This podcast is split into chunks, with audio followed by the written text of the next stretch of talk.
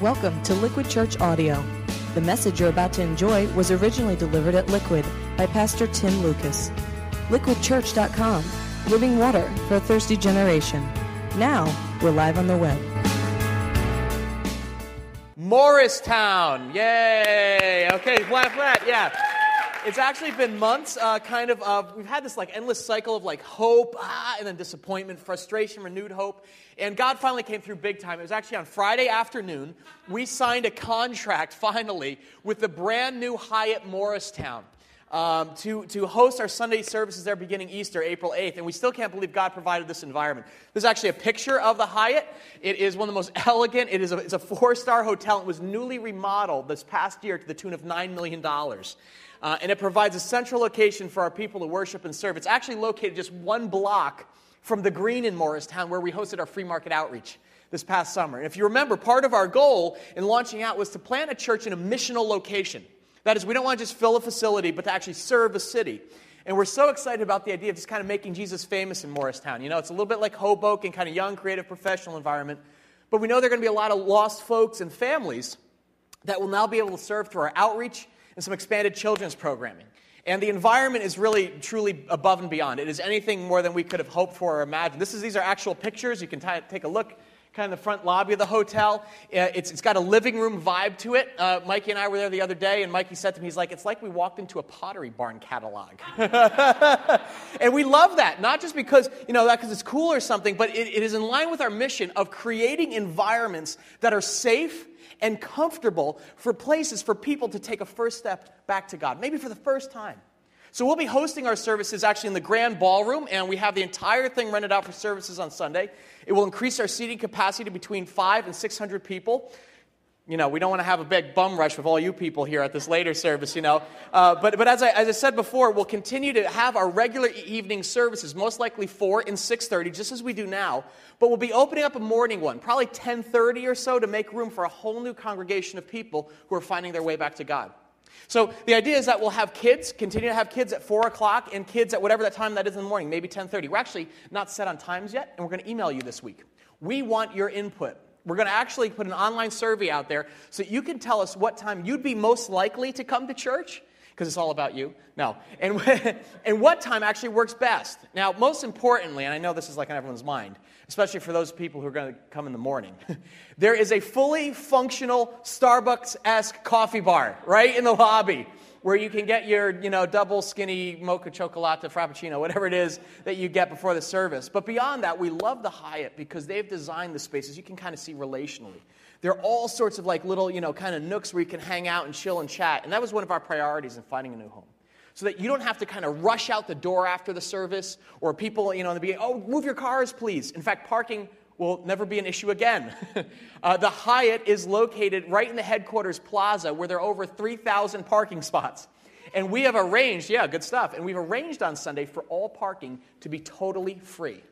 No charge, no hassle. You just pull up, you grab a cup of coffee, and you come to church. Now, after church, you can do whatever it is you like. Uh, right within the main hotel, there are tons of options. You go out to brunch with friends at the uh, you know, Eclectic Grill. Uh, the Hyatt folks even talked about maybe putting a little special brunch menu for us. They have been a delight to work with. Um, young team, very, just totally, they were here actually at Liquid last week to kind of check us out to see if we, you know, handle snakes or what the deal is here. Uh, and they were like totally all about, like, you know, what we stand for as a church. And they're thrilled at the prospect of 600 or so folks kind of coming through on their, on Sundays. Um, so there's a cube lounge you can hang out, you know, when the sermon gets boring. And, um, but we're just amazed, you know, Liquid exists for, you know, people who aren't here yet. And if you're a member, get ready because this is going to be in less than 10 weeks.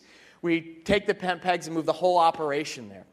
Now, you know, I also want to acknowledge that for some of you, and I, and I can see it on some of your faces, I see some of you are like, yes, I live in Morristown. Uh, but some of you are also like, no, this, this actually isn't so great. because this new launch will actually represent a loss for you. It will make your life harder. Um, you may miss the local environment here at, at Millington, or perhaps you already drive 30 minutes, and this adds another 15 onto your commute. And you know what? That is, that is a big deal. This is about actually 15 minutes from here. And, and maybe more, you're like, Morristown, I think, is going to be too far. And we just want to express that. We took that into account as we made this decision because we were like, you know, this involves real people's real lives. But when we looked at it, we said, this is going to be their strategic location. If you look at it, it literally is at the crossroads of 287, uh, of Route 24. You've got 280 kind of coming in there, and of course 80, which goes all the way from east to west. And we know there are going to be some people from Parsippany or Whippany area who've never come before, you know, Boonton, all up and that way. And it really made hit our three main goals. We were like, we want to find a place where A, we can open up new morning services, B, in an environment that is comfortable and compelling, which reflects our relational approach to ministry. And again, not just fill a facility, but serve a city. And we're like, we are going to be building on that free market outreach we did this past summer and further investing in the least, the last, and the lost. So, this is an invitation to you. Um, we hope, honestly, like the Marines, no man or woman left behind. Any Marines in the house? I got, I got to thank Jim. What do you say to that? Amen. Hooah, right? someone, someone at the forward's like, hooah. It's like, whoa. Um, really, we think this is the start of something special. So as you pray this week, I want to kind of invite you to ask God, and all, all of us, kind of look beyond, you know, the short-term impact and catch your vision for reaching more unchurched people in New Jersey for Christ. We are convinced it's going to be worth the trip. Now, there are going to be more details, obviously, and um, we're thrilled about how this is going to, again, give us a chance to expand our children's ministry. You may have noticed it's getting a little crowded downstairs, and we'll have more details about how you can help with that over the next 10 weeks. But we're going to thank God together. And before we do that uh, for, for his provision, I want to invite Dave Brooks up here. Would you give Dave a, a round of applause, Dave? Dave is our board chairman, and um, as a board chairman, that means he, he like works for free but doesn't get paid. You know, he like does all the heavy lifting and really like puts it out there. And he was instrumental really in this whole relocation process. This was we looked at a lot of different places, right? Yeah, we sure did. And as uh, Tim said, it's up and down. You know, there was a lot of exciting times when we were thinking about where we wanted to go and what possibilities there were. We looked up and down the 287 corridor, in and out uh, Route 78, and we really wanted to find the right place for liquid. But, you know, I, even as I was doing this, I mean, you do kind of evaluate it in the back of your mind what's this going to mean to me? We live in Scotch Plains, and this is going to be another 15 minutes. You know, we haven't quite figured out whether we do the Great Swamp Route or Route 24 or, you know, what it's going to mean for us. But, you know, you do keep that in mind. But I tell you, when we were looking at this in comparison with everything else we'd seen over the course of the last few months, we really feel God opened up this opportunity for us. And we, as a family, are very excited about what God's going to do in Morristown. And even though it means an extra 15 minutes for us, you know, we think it's worth the trip. Now, you teach actually the Crown Small Group, the financial course yes, on Sunday right. afternoons. Is that going to continue? Or? Well, we will. I mean, I think that can probably meet there because it's going to be on Sunday. We'll right. be getting the facility for all of Sunday, so I think we can probably have a lot of small group activity on Sundays. But we're also planning one for Tuesday nights at 7:30, and we're going to have to think about where that uh, meets because we'll start here at Millington up until April 1st, and then we're going to have to discuss where the best option is for us. Right. It gives us some wonderful options. I mean, even just the chance to have a starting point group for people who have questions after the service or a membership brunch. We have it all right there. It's going to be really exciting. So, would you stand with us? And we're going to pray and thank God just for everything He provided. Um, Lord, we, did, we just want to totally honor you. We thank you for, um, for coming through on your promise. I guess the way you said it in the Bible was that you will um, do immeasurably more than all we can ask or imagine. And we are grateful to you, Lord. In, in those rooms, um, there are going to be lives that get changed. There are going to be people who become your children. They're going to be born into your family for the first time. Uh, and we are totally excited about it. Thanks for including us on your mission. I ask you guide us in the weeks ahead. There's a lot to do, Lord, in 10 weeks. And I pray that you'd give this community, our family, Lord, the heart and the courage um, to do whatever it takes uh, to make your name uh, famous all throughout New Jersey. We ask that, Lord, and give you honor and thanksgiving. In Jesus' name, amen. Before you sit down, would you shake the hand of somebody and say, Wow, Morristown? Go ahead and say hi.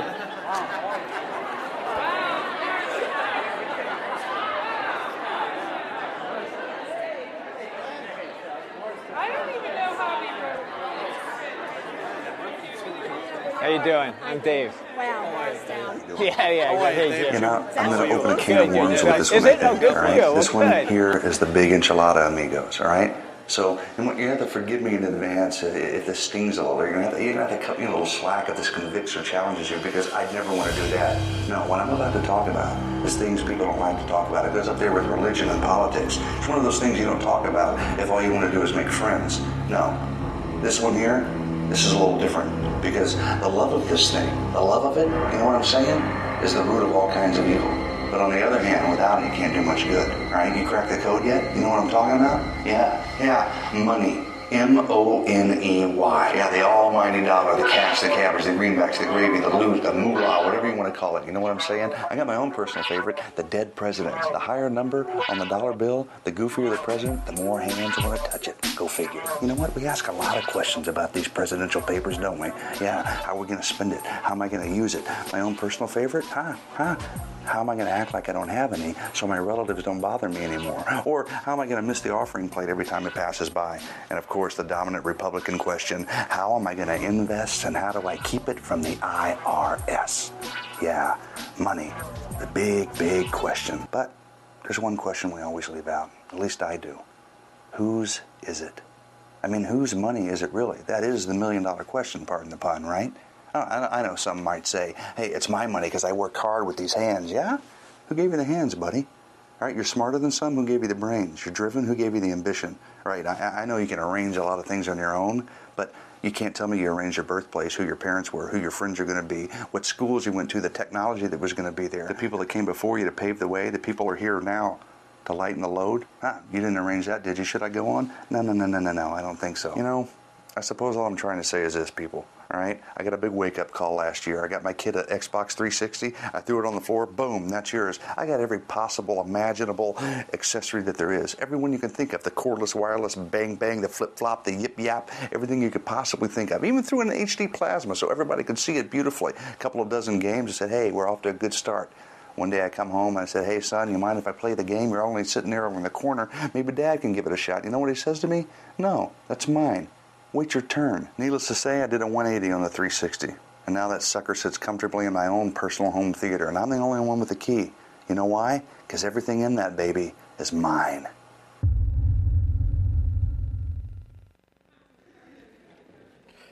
That's right. We're going to talk about it. We're talking about M O N E Y, the almighty dollar, the cash, the cabbage, the greenbacks, the gravy, the loot, the moolah, the dead presidents. No matter what you call it tonight, we are jumping in. We're touching the third rail of the spiritual life money, finances, high definition finances specifically. And this is a subject we can get excited about. Uh, keep in mind, I was a former English teacher, but Dave, you were actually by trade an accountant, accountant, a numbers guy.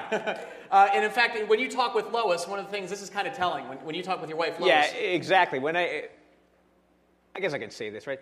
Um, you know, I say to Lois, you know, how do I love thee? Let me count the ways. Now, she says, I need more words, and I'm working on that. I'm like specific, concrete, you got to use poetry, man. Right, exactly. Well, the last few weeks, when we've been considering the subject of high definition living, we've been asking the question Are you living in high definition? In other words, if your life was being transmitted through a television set, what would it look like? Black and white, kind of a blurry kind of image, or a high res screen with crystal clear clarity and focus? And the same question can be asked of your finances. I mean, this is a cra- you know, crazy question to ask. Are your finances blurry? Uh, I kind of know what's going on. Or in focus, sharply? You know exactly how much you own, and maybe more importantly, how much you owe. Do you have a long term financial plan? Or even the, you know, the, question just asked on the video whose money is it anyway? Yeah, the, uh, you know, what we want to do tonight is to be able to bring some of what you're doing on your financial side into crystal clear focus. You know, there was a 20/20 special a few weeks ago entitled Flat Broke Begging and Borrowing in America. And the following statistics were cited. You know, American consumers are 800 billion in debt. That's billion with a B. You know, savings is at the lowest since the Great Depression, 70 years ago. That's when people had no money.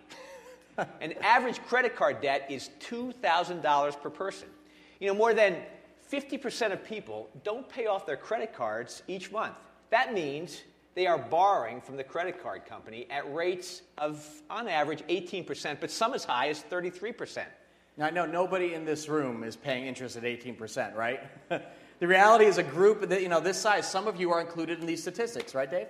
Very true. Now, why don't we do something? Let's, um, let's take your bulletins, if you will. Maybe we can have the lights up if somebody uh, is around. Thank you. Pull these and, out real quick. Take your bulletin yep. out here. This is going to be a good little telling quiz. So what, we're going to do is take a little quiz. You know, you've got your uh, paper in there. Just get out a pencil from the pew in front of you or a pen. It'll be a uh, quick quiz. Uh, only one question is required. So now that we're starting 2007, let's just take a look back at 2006. What about your finances in 2006? Would you say that your financial life is getting better? You know, are you saving more money? Do you have less debt than you did at the beginning of last year? Did you put more into savings or did you have to pull money out?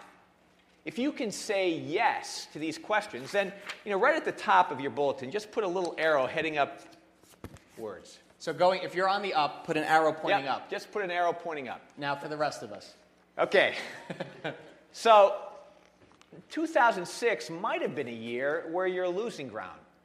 Maybe it wasn't the only year, but it may have been one of those years where you're losing ground. You weren't able to pay off those student loans you wanted to.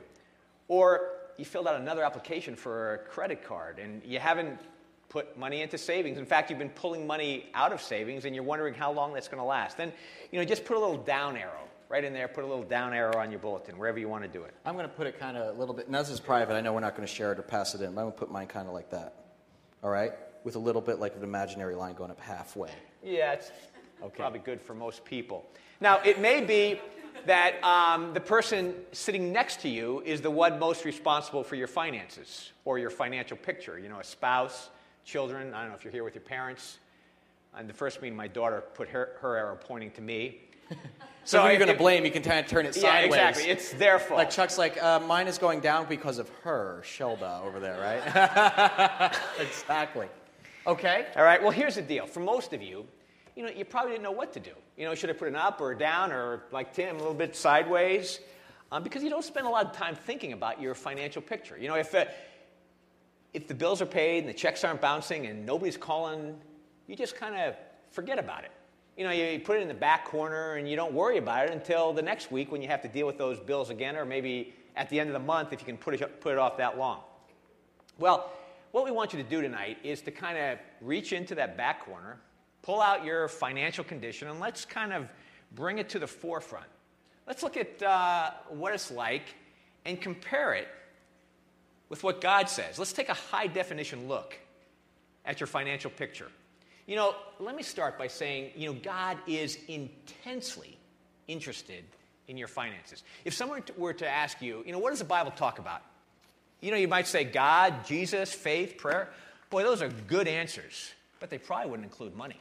Check this out. There are over 2,350 verses in the Bible that deal with money or possessions. 15% of everything that Jesus ever said has to do with money or possessions. As a matter of fact, Jesus talked more about those subjects than he did about heaven and hell combined. And that's a staggering to think about. And why is that? Because there's a fundamental connection between a person's relationship with God and their relationship with money and possessions. The two actually go hand in hand. Now, you know our mission at Liquid is to lead a generation into a growing relationship with Jesus Christ. I mean, we want to introduce you to Jesus because we're convinced that when you get to know him and learn how loving, how grace filled he is, you will want to trust him. But after deciding to trust Jesus, the next area that requires the most faith, according to Jesus, is money. I mean, it's one of the biggest risk areas in the Christian life, let alone, you know, life in general. And the reason is that we naturally want to place our trust in money rather than trust in God. I mean, the allure of the lifestyle we want, you know, America, you know, the most rich and famous, what our money may be able to provide us, it's a strong pull. So we like to kind of separate money from God and faith and just kind of keep that little area to ourselves. Like, I'll keep it in my heart and maybe some prayer and, like, you know, my career. But money, watch it. One of the biggest tests of our faith in God is whether we're willing to give up control of our money and over what it could provide us and ask God to get involved in our finances. Now, Jesus talked about money and possessions so much because he knows that when you look underneath the money issue, it's actually, it ain't about the greenbacks, the yip yap, the flip flop at all. the real issue is trust. When Jesus was instructing his disciples in the crowds regarding how they should live in the kingdom, he said this in his Sermon on the Mount. He said, No one, not one of you, can serve two masters. Either he will hate the one and love the other, or he'll be devoted to one and despise the other. You cannot serve God and money. In other words, Jesus is saying here's something natural, here's obvious. There will be a struggle in your life. And you will have to make a decision. Are you going to serve money or God? Because you can't actually trust and put your faith in both of them. So, in other words, our understanding, our use and trust of money is going to reveal who we actually are serving. Now, let's go live for a minute, okay? If you can reach into your pocket or your wallet or your purse, and if you can take out an actual bill. I mean, I've got a one here, but I know some of you can probably have fives, tens, twenties. Just take that out. People still bring money to church, don't they? Two people. Now I'm going to come down the center row and I'm just going to collect it from you. Okay. what do you want to do with us this, Dave? All right, so let's, uh, let's take that bill if you can. Everybody has your bill, hold it up there. Now, if you look at the front of it, and the front of it has a side with the dead presidents, all right? It has a number on it. Now let's turn that over, all right? So we're all looking at the back. Now, right in the middle, in the back, just a little above the halfway point, are some words. Can we read those words together? The four little words? yeah, those four little words. In, In God we trust. Is that true? Can you trust God with what you're holding in your hand? I mean, isn't it ironic that these words, in God we trust, are put on currency, which can be one of the biggest deterrents to us trusting in God? But that's the real big question tonight. Can we trust God with what we're holding in our hand? Now, keep that bill close and put it in the fold of your bulletin because we're going to look at it again. But let's take some time to talk about God's perspective on money. You know, God is all about relationship. God wants you to prioritize and handle your money in a way that deepens the relationship you have with Him. There's no other objective.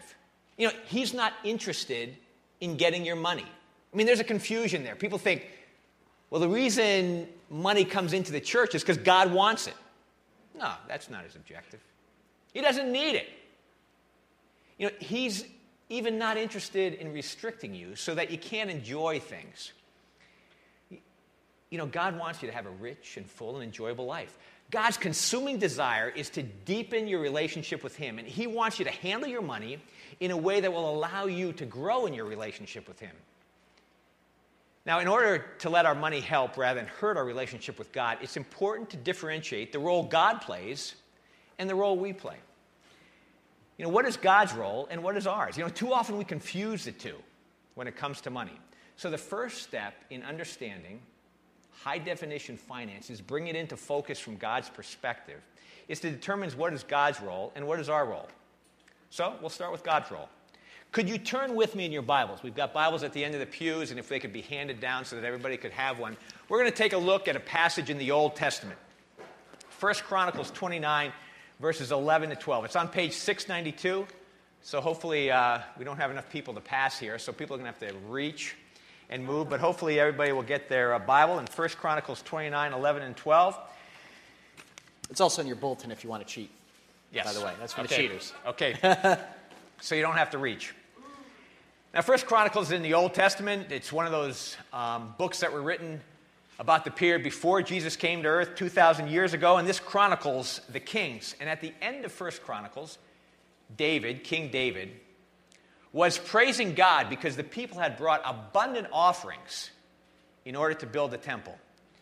And here's what he says in verses 11 and 12 of 1 Chronicles 29.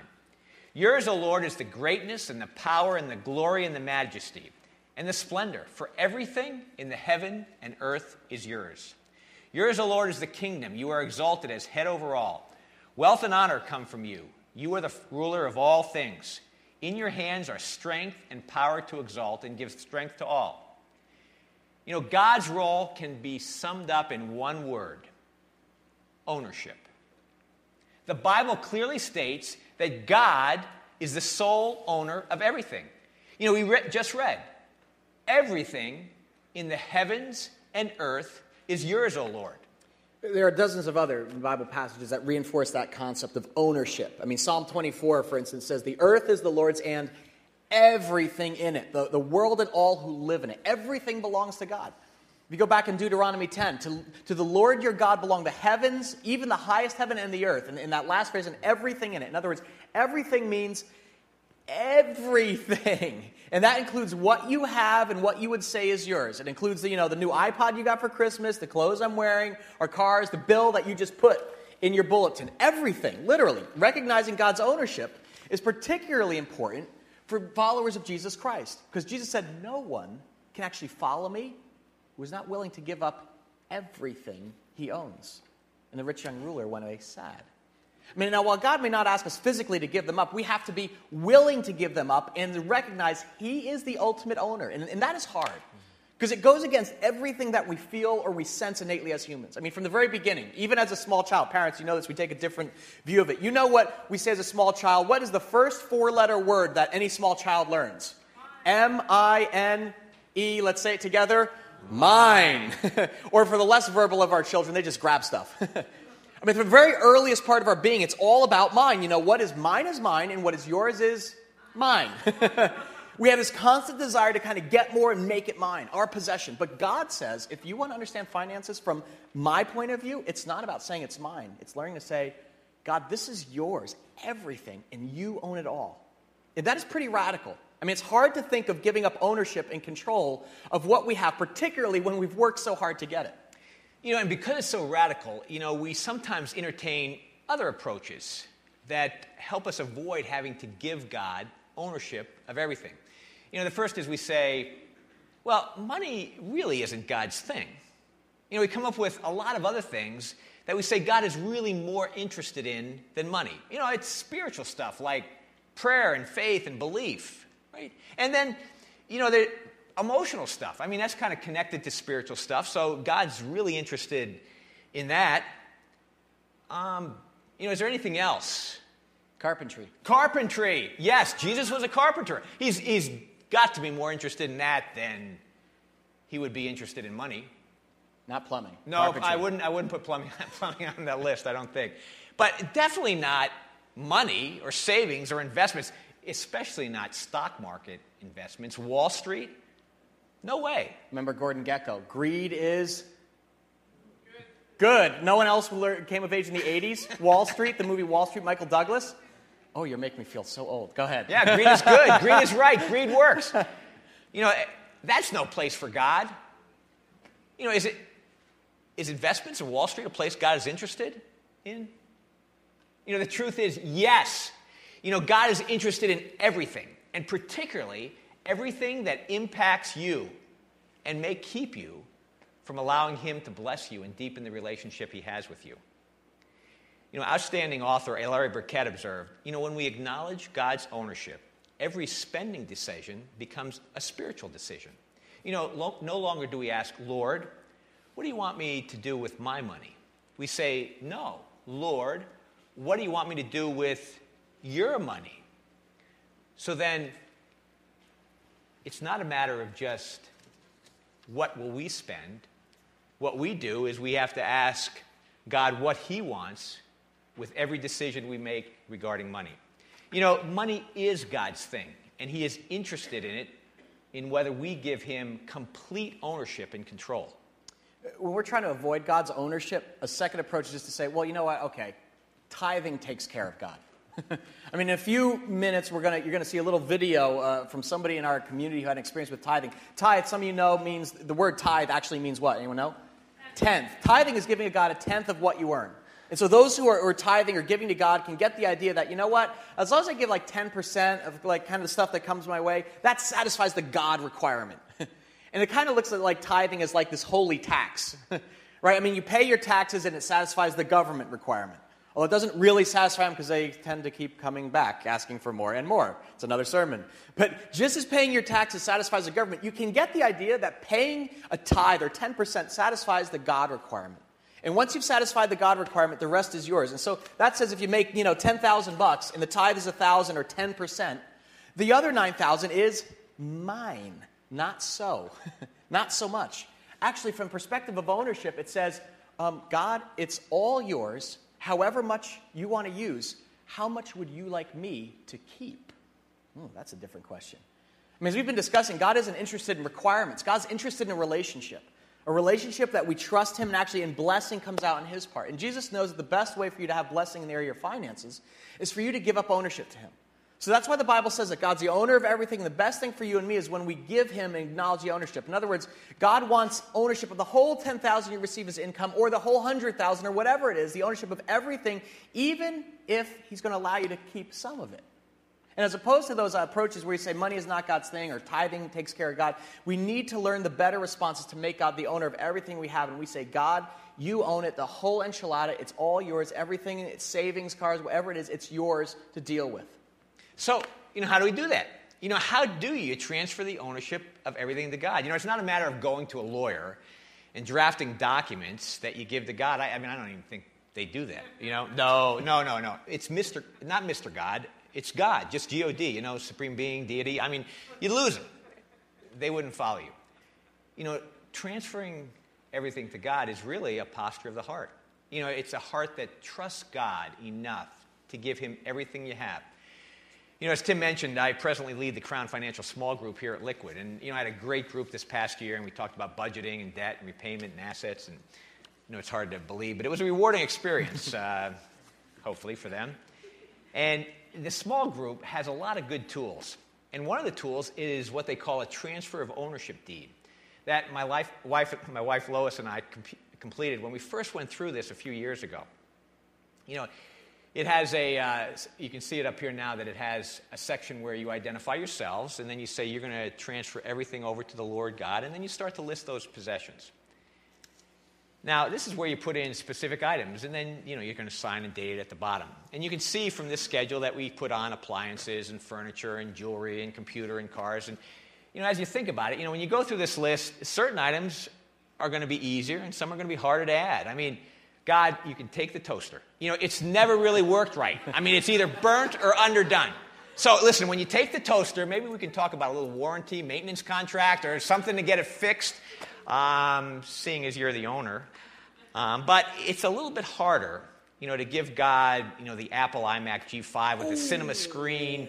You know, that's a, that's a little bit harder for us to give God ownership. You know, it's worth more and not counting the fact that, you know, I kind of like to have control over what I'm looking at on the computer and how long I spend on it. You know, I, even I'm not a car guy. So, you know, I, I didn't think adding cars on this was a problem. However, you know, after I completed this deed for the first time a few years ago, I was backing out of, or I was driving out of the back, the, the um, at work at the end of a day, and, you know, you don't really think about much, and so you're just going through the same routine, and all of a sudden, the car in front of me was in reverse, slamming into the hood of my car and totaling my 1986 Toyota Corolla. A car we had had for 16 years. It's a sweet ride. So, you know, exactly. They don't come any better than that, That's right? nice, man. That's it was a classic. It was still working. It's still working. So you got out of the car. You know, the other guy gets out of the car, and you know, you're a little stunned. I mean, I wasn't hurt. It wasn't that bad, but a little stunned. And so I said, "What? What happened?" And he said, "Well, you know, my driving companion thought he saw a fox, so I backed up." I'm thinking, a fox? You know, why don't you go to the zoo or the internet? Just type FOX. Why did you have to back into my car? But, you know, the next day as I was thinking about this, um, you know, I was reminded of this transfer of ownership form. And I realized, hey, this is God's car. Now that begs the question why did God want his car get, to get hammered? but, you know, that's a different story. But anyway, it was God's car. And, you know, as I worked through the insurance claim and the temporary transportation and finding a new car and, you know, grieving the loss of my traveling companion for 16 years, I still had to remember it was God's car. You know, in fact, there's a little sadness today. Glenn, we may need to talk about that. a little grief recovery action still. But, you know, I had to remember it was God's car. You know, if you take out this bill real quickly um, that we had you put in the fold of your bulletin, we're going to refer to it again. Take this thing out. Just remind yourself of the question Can you trust God with what's in your hand? Um, Lois and you actually completed that deed a few years ago, correct, Dave? Yeah, we did. It was interesting because it's one of the tools in the Crown Financial course, and it's like we invite people and we tell them, "Oh, take that, you know, that course if you really want to get your finances in order, if you want to get out of debt." And like one of the first exercises is relinquishing all of your assets over to God, and, and, it, and it's symbolic, but but but it begs a great kind of question. You know, would you be willing to do that? Now, let me make this live for you. I mean, we just announced Liquid has found a new home, and we are so excited about moving to the center of Morristown. We are thrilled. We know that environment is going to draw folks who are taking a step back to God. And when we signed that contract with the Hyatt on Friday, I was like, I was like so thankful to God. I was just like, He literally provided something that's beyond what we could ask or imagine. But I was like, you know, what exceeds that is the generosity of the people here. I was like, many of you, responsible for our ability to do that, giving over $600,000 over the last four months. And we were like, we were thanking God and we were th- like praising God for you. But the reality is, this is most likely transitional space. We're not going to be there forever. If we move to a more permanent location, it's like 600,000. We're like, that's actually nothing. we met with a guy who actually builds buildings and contractor, and it was, it was just kind of, we are talking a little bit about, you know, we have about 600,000. He's like, oh, so you don't have anything? We're like, no. we don't. And we're like, not even in the ballpark. It's amazing. So we started talking about it, and he was like, well, if we were to build you a building, honestly, he goes, we need to have certain guarantees, and those certain guarantees are usually a little bit more in the seven digits, several seven digits. So is there any way that you guys can guarantee that money? And we're like, I don't think so. Uh, and he's like, well, he goes, guarantees can take a lot away. And as we're talking with our realtor, she was like, well, you know, there are certain things you can do, for instance. She said, like, you could guarantee, for instance, your own assets or your homes of your leadership team. And that's what. yeah, and, and that, that's where it started to get tough because, you know, as the leadership of Liquid, we were asking ourselves and our wives, you know, is this something that we'd be willing to do? Nope. And clearly, there's a risk associated with this guarantee. So, you know, while Lois and I had completed this form, this deed a few years ago, now it was getting matched up against an actual situation. You know, because with this guarantee comes risk, and with this risk come questions and fears. You know, and as we talked about, we realized we really like our home. you know, we don't, we don't want to lose it. Yeah. And actually, you know, we have plans for those investments, like retirement. You know, we were asking ourselves two questions. You know, does God want us to do this? And the second one, if so, would we be willing to do this if God asked? You know, right now, we don't know the answer to the first question. You know, does God want us? You know, there's a lot of things up in the air. Unfortunately, we have this home to move to immediately. But, you know, as Lois and I talked about it, we strongly believe God wanted us to answer the second question would we be willing? Hmm. You know, we needed to affirm again that God is the owner of everything we have, and we do trust Him. You know, we trust Him because He's God and He knows best. You know, but this was just not as simple as we thought it should be. You know, it kind of came to a head a few weeks ago. You know, we'd been given a gift of an overnight and a spa treatment at the Short Hills Hilton. I mean, I ask you, what better place to think about giving up everything than the Short Hills Hilton? Spa treatment. Spa treatment. Oh, I mean, it just puts you in the it. right mood. So, you know, we arrived on a Friday afternoon about 3.30, and we checked in, and we got um, our massage. I wasn't too sure about it originally, but it's a gift, you know. It's not, it's not polite to not accept the gift. So we went through it, and, you know, we were feeling pretty relaxed, and Came back to the room, got dressed, went out to dinner, had a great uh, dinner there at the hotel, and just wonderful conversation. And after dinner, we came back to the room and we were talking some more. And it was just really great to just be the two of us and enjoying the time together. And, and, then, I, um, and then I brought up the subject of the guarantee to liquid. Which wrecked everything. right, Yeah. Lois? Lois is now, she's like, yeah, ruined the whole thing. Thanks, Tim. Go ahead. How did that work out, Dave? Yeah, Lois said later, she said, you know, it was really a great day up until you brought up that guarantee thing. you know, and then so we ended up talking about it and praying about it and talking about it some more and went to bed and we woke up at breakfast and we talked and prayed and Lois cried and I sympathized and you know this was hard. Um, you know, we both wanted to be able to say, God, you know, this is yours, and we trust you. You know, but it was interesting. Even in this process, Lois asked, you know, is this the last time I'll be getting a spa treatment? I mean, it's a natural question. You know, we often think when we give to God, we're going to have to give up our enjoyments. You know, we think about the downside and the loss, and we don't think about God's huge, generous heart. You know, so after spending some time talking and praying, we both said we wanted to be willing to give God everything we had, but, you know, we really weren't completely sure. And so here is how I believe God helped us, you know, with our uncertainty and confirmed to us he could be trusted. You know, I, we were leaving the hotel and checking out. Um, went downstairs, we got in our car. Unfortunately, not the Toyota Corolla, but um, another car. And, you know, I realized I'd shortchanged Lois. So, so let's, let's go out to lunch. And in fact, we'll go out to lunch at the Cafe Beethoven, a nice little quaint bistro that she likes. I'm not too fond of it. But it, this was all about Lois. so, you know, we went to um, Cafe Beethoven. And, you know, we were sitting there talking and, and really having a, a great time. And uh, all of a sudden, Lois turns and starts talking to the woman at the table next to us. And I'm thinking, isn't this about us? You know, why are you bringing somebody else in here? But, you know, she had recognized this person from Liquid, and this person recognized her. And, you know, I didn't really know her, but it turned out we had a wonderful conversation. We got to know this beautiful woman who's part of our community. And so this woman got up and left, and then after we were done eating, I went to the waitress and said, Okay, what we owe you? And she said, Nothing. I said, Nothing. Come on. We had the salads and, and the drinks. And she said, No, that lady who was in the table beside you paid for your lunch. So we said, Oh, that's really nice. We got to know somebody in our community, and she was gracious enough to buy us lunch. Um, but we didn't realize the real truth. You know, as Lois was going to sleep that night, it came to her. You know, Susan didn't buy us lunch, God did. You know, we had spent the morning worrying about where the money would come from if we guaranteed it to Liquid. You know, we're thinking too much about the worst case scenario, scenario, worrying about the consequences, but not trusting. And God answered us at lunch. You know, we believe He said through this kind gift, I bought you lunch,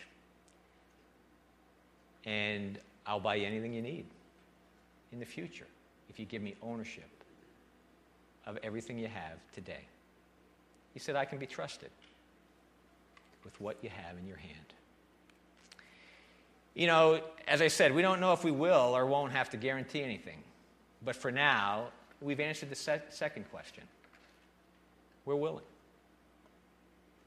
What a confirmation that free lunch was. Kind of flies in the face of the phrase, there are no free lunches in life, except when God guarantees it. Mm. You know, that's God's role, ownership of everything. But we have a role to play too. And while God owns and controls everything, He entrusts you and me with some stuff. What's our role? The word the Bible uses to describe our role and responsibility is the word steward. And God wants us to ask as stewards, or kind of managers, that's really what that means, with what He has given us. We manage the stuff. So, in other words, think about all the stuff that you've been given. And good stewardship really begins with that phrase you kind of only hear at church tithes and offerings.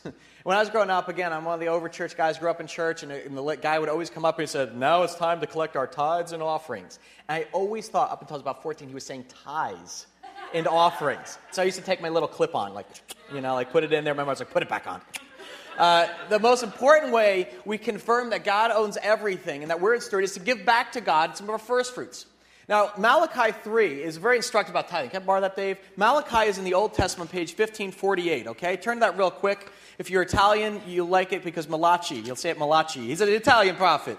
Malachi, okay? This is Malachi 3, and this is a powerful pa- passage here, and it's pretty strong language, but I want you to get past some of that and dig into a couple of the key issues here. Take a look at this Malachi 3, and we'll look at verses 6 through 10. This is powerful statement. This is God talking to Israel.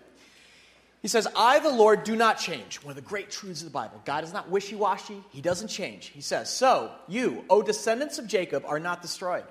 Ever since the time of your forefathers, you've turned away from my decrees and have not kept them. Now return to me, and I will return to you, says the Lord Almighty. So here's the deal the nation of Israel was kind of softening spiritually, and Malachi was urging them, return to God. And if you're here tonight because you're taking steps, return to God, awesome.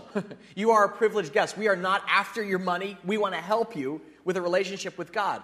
But if you're interested in a relationship with God, that involves every aspect of your life financially, your sexuality, everything. Now, the big deal here is that look at what Malachi says then. He picks up here in verse, I believe it's uh, 8 here. Eight. Will a man rob God? Yet you rob me. But you ask, how do we rob you? in tithes and offerings. You are under a curse, the whole nation of you, because you are robbing me. This is where God gets a little bit nearer. You robbing me, you know, kind of thing. Bring the whole tithe into the storehouse, that there may be food in my house. Now, watch. Test me in this, says the Lord Almighty, and see if I will not throw open the floodgates of heaven and pour out so much blessing that you will not have room enough for it. Now, this passage opens with an accusation, right? And they're hard, they're hard words to understand. Will a person rob God, yet you rob me? God is saying he's been robbed. And it's not kind of like, you know, you ever, have you ever had someone actually, you know, take something from you or you ever been robbed or someone, when, when someone steals from you, it obviously damages the relationship. I was talking with Mike. He, he, told me that he and Tara had their camera. They had their camera packed in their luggage when they went down to Florida last week on a USA 3000 flight. They get back, they open up their luggage, guess what's missing? the camera. Now, this is a pricey kind of, it was a nice camera and everything. Got it for Christmas, gone. Understandably, Mike and Tara are not like this with USA 3000 airline. In fact, they're going through like, you guys should pay for it. No, it was your fault. That two hour delay didn't help their relationship either. But, but God says, look, you're robbing me and it's damaging our relationship. And then people are like, well, wait, h- how do we rob you? And he says, in tithes and offerings. Uh, what, what, what do you mean? Here's how you solve it bring the whole tithe into the storehouse that there may be food in my house. Now, put yourself in the mind of the Israelite listening to Prophet Malachi in those days. You know, when he heard the word tithe, he understood that was expected giving. You know, as long as God has been speaking to his people about finances, God has sent, said that the tithe, or 10%, is expected giving. And the Israelites understood this. You know, there's a difference between the tithe and offering. You know, I used to think that these words were redundant. You know, the same thing. You know, bring your tithes, your offerings, you can use the, either one, you can say both, it doesn't matter. But the Bible looks at it a little differently. It defines these words separately. The tithe is considered expected giving, the 10% is considered expected giving in the Bible. But the word offering implies voluntary giving, free will, above and beyond the expected tithe.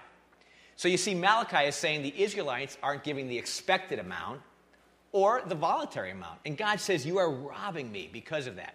So, how do you solve it? Well, the answer is right here bring the whole tithe. Now, God really doesn't need to use the word whole with the word tithe because every Israelite who heard that would understand the tithe to be the full 10%. But God wants to emphatically say the whole tithe, the full 10%. God is saying that you bring the whole tithe back to Him. He said, when you bring the whole tithe back to Him, then you know you're going to get back on proper ground. Then God says something very powerful. He said, Test me in this. You know, nowhere else in the Bible, you know, you go through any other place in the Bible, and God's all of his communication and promises and dealings with the nation of Israel, and when Jesus came and what he said, nowhere else in the Bible does it say, Test me. In fact, it does say in the Bible, you shouldn't put the Lord your God to the test. Right. And yet, God says, Test me in this. When you test somebody on something, what are you trying to find out? Hmm. If they really know the content. And God says, Test me. See what my character is like. Get to know me in this particular area of finances. Right. You know, it's, it's not like a bully challenge where, you know, God is saying, okay, draw the line and test me by stepping over it. You know, that, that's not God. You know, in fact, it's very different. You know, it's a good God who has incredible gifts of blessing and joy that he wants to give his people. He says, You're not going to believe what I have for you. Step up your tithe. Get back into a right relationship with me because you're not going to believe I'm going to return to you what you have given. Now, how does God do that? I mean, how does He respond to our giving the whole tithe? Well, He can respond with spiritual blessings, with joy and abundance emotional blessings of peace and security. But also, many times, God works in our finances, you know, to stretch our dollars, reduce our cost, increase our income. So, this extra giving is not a hardship.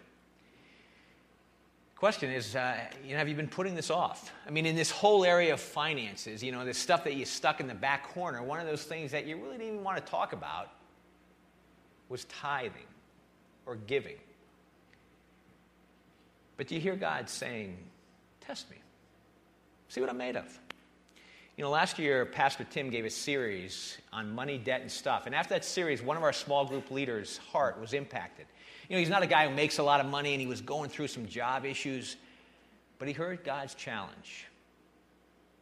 When God said, Test me, trust me, and I will bless you beyond what you can imagine. And I love what he wrote. He said, he said, This made no earthly sense when I started tithing, but it makes plenty of sense now. Now, let me clarify. This is not like a give to get scheme, okay? Like you put one, you sow one dollar in, God's to give you three back. No. it's not about putting money into some cosmic genie so you get a big payoff. As Bob said, it's about the heart.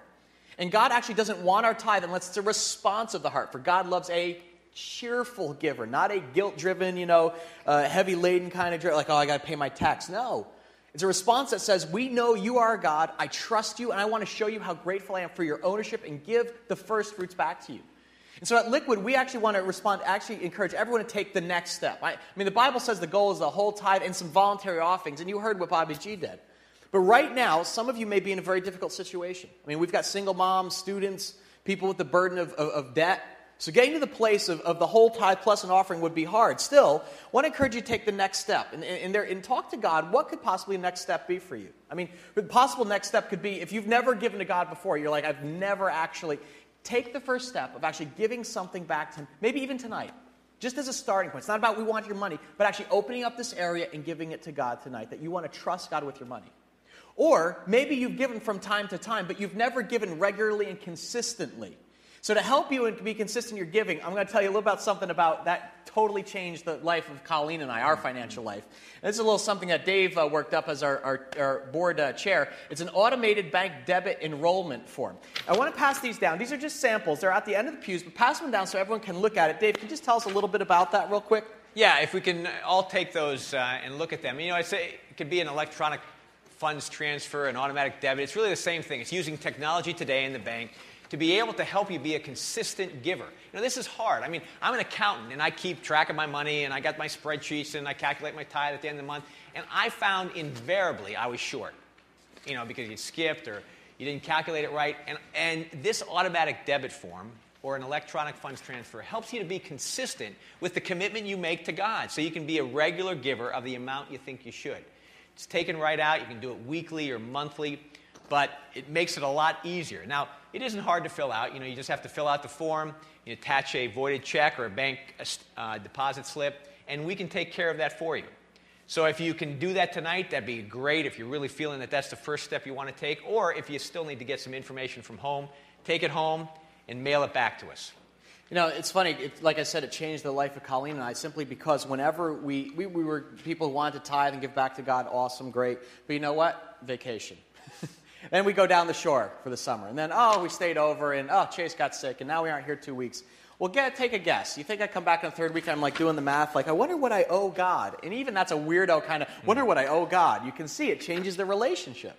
So now what we do is we filled out this automatic debit thing, and that means we don't even see the money before God does. It goes straight into, into his account, as it were. Again, it's not about getting it from church, but really it's the principle of first fruits. When I was studying this last year, that was what struck me in the eyes. Because Colleen and I were, were, again, tithing, but the Bible has this principle of first fruits. The idea basically is that God said to the Israelites, bring your first fruits. In other words, they were farmers, cattle ranchers, agrarian people.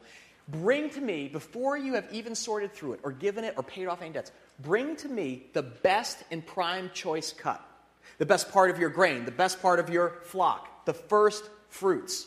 And the idea is before anyone else touches it, as a way of honoring God, we give it to Him.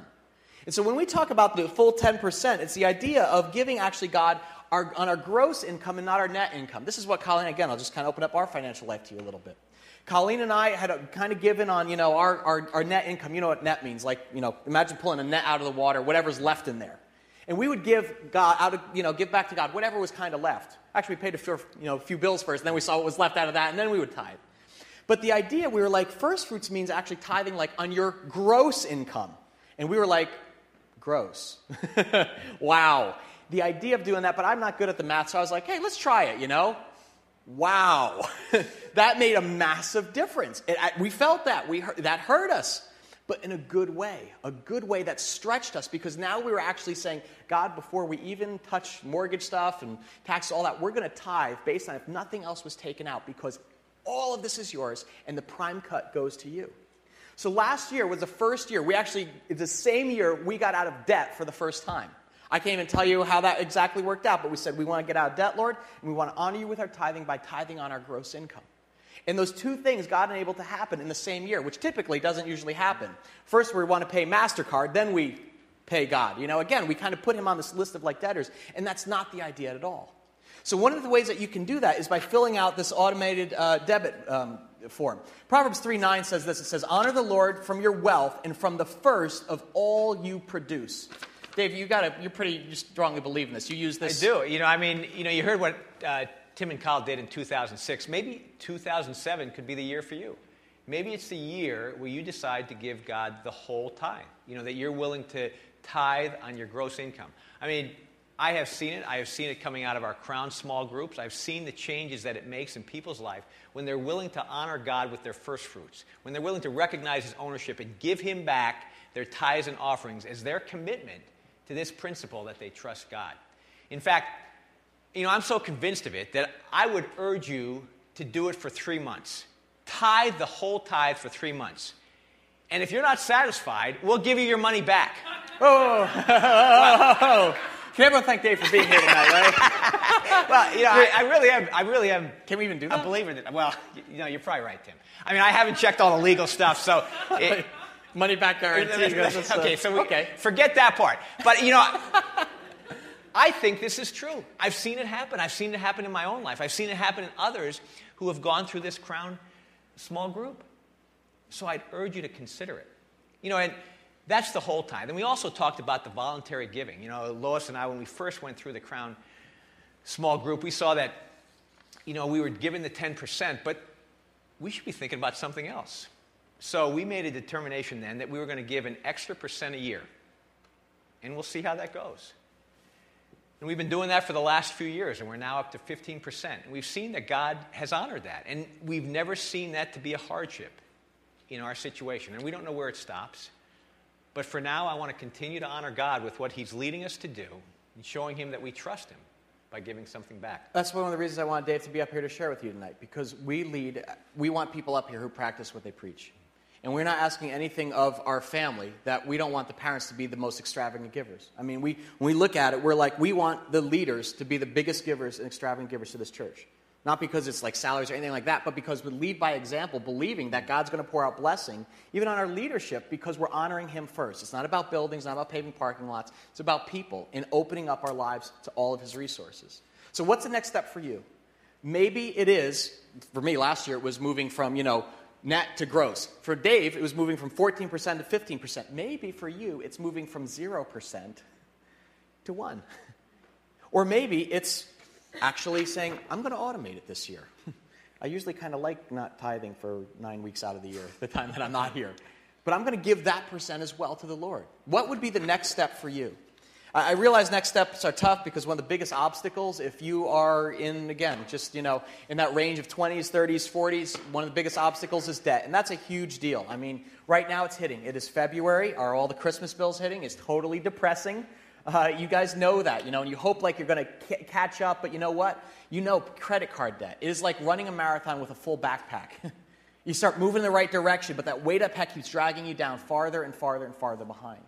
The Bible says debt is actually a burden. It doesn't say that debt is a sin, but it strongly discourages that. Proverbs uh, 22 says, Just as the rich rule the poor, so the borrower is servant to the lender. Can you throw that up on the screen there, real quick, Susie? When we're in debt, in other words, it's like you're a servant to something else.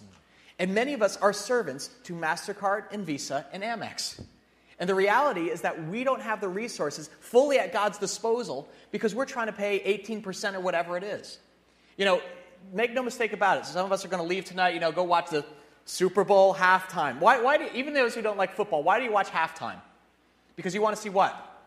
The commercials. Do you know how much they actually paid this year? The going rate for a 30 second commercial was the Super Bowl? $5 million. Why is a company willing to spend $5 million on 30 seconds? Because they know they're going to get quadruple of that back in stoking those appetites for fill in the blank cars, beer, whatever, clothes, whatever it is. In other words, they're counting on stoking that consumer appetite. And materialism is a big, big deal. It's probably the, the, the cancer of our generation, quite honestly. But to help you, the idea is don't pay credit card first, don't pay MasterCard. It's God stuff, honor God first. But at the same time, we want to give you tools to help you get out of debt. And that's why we want to give you a step tonight to sign up tonight for the Crown Small Group. This is the group that actually Dave leads. You want to tell us real quickly about it? It's how, how long is the group, Dave? Yeah, it runs about 10 weeks. We're going to have a session on uh, Sunday afternoon from 2.30 to 4, and then also on uh, Tuesday nights at 7.30.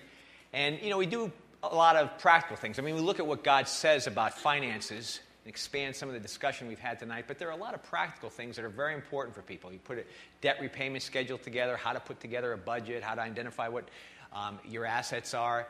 So these things help people to honor the commitments they want to make to God. One of the things Dave likes to emphasize is they try to circle a day on the calendar that's D Day, Debtless Day, to actually help you take steps to get out of that so you can open up that area of your life and honor God with all of it.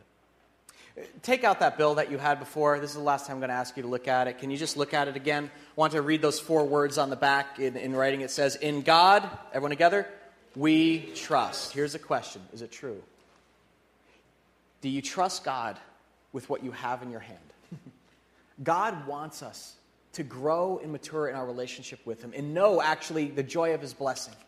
And a vital aspect of that is opening up our, de- our finances. Are you trusting God with what you have and everything else that He has given you? If you haven't, I encourage you to take one of three steps. First is take the, the step to commit all you own to God. I don't know that you have to fill out an ownership deed like Dave did. I think that's an amazing symbolic act. But maybe the next step is actually you're giving to God. Maybe it's the full tithe for the first time. Or maybe it's offerings, a full tithe plus. Some of you are a financial place where God may be asking you to start giving Him offerings instead of just the tithe. You earn $500,000 a year. You think God's cool with 50,000, you paid it off, go blow the 450. Really? Is that why he chose you to entrust that to you? If you have the burden of debt, I know that's a, that's a simple little you know, minority of us, but if you have the burden of debt, like the majority of us, do whatever it takes to develop a plan and start to get out of debt so you can be free and open up that area of your life to God. That's why we've made the Con Group available. That's why Dave will be here to talk after uh, tonight's service with some of you. But we want to be people in a church who trust God in everything and for everything, including what we have in our hand. Let's stand together and pray, okay?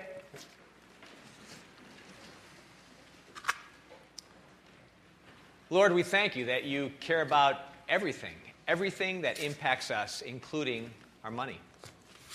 And Lord, we want to tell you that we give it all over to you. I mean, that's what we would desire as people who understand who you are. We would like to be able to do that. But that's hard. And so I ask that you would work in the hearts of the people who are here. Be able to understand where they are financially and understand what you're asking them to do financially. And that they would be willing to listen to you and to be able to take those steps. We thank you that you have been so generous to us. And we ask that you would encourage our hearts so we can give something back.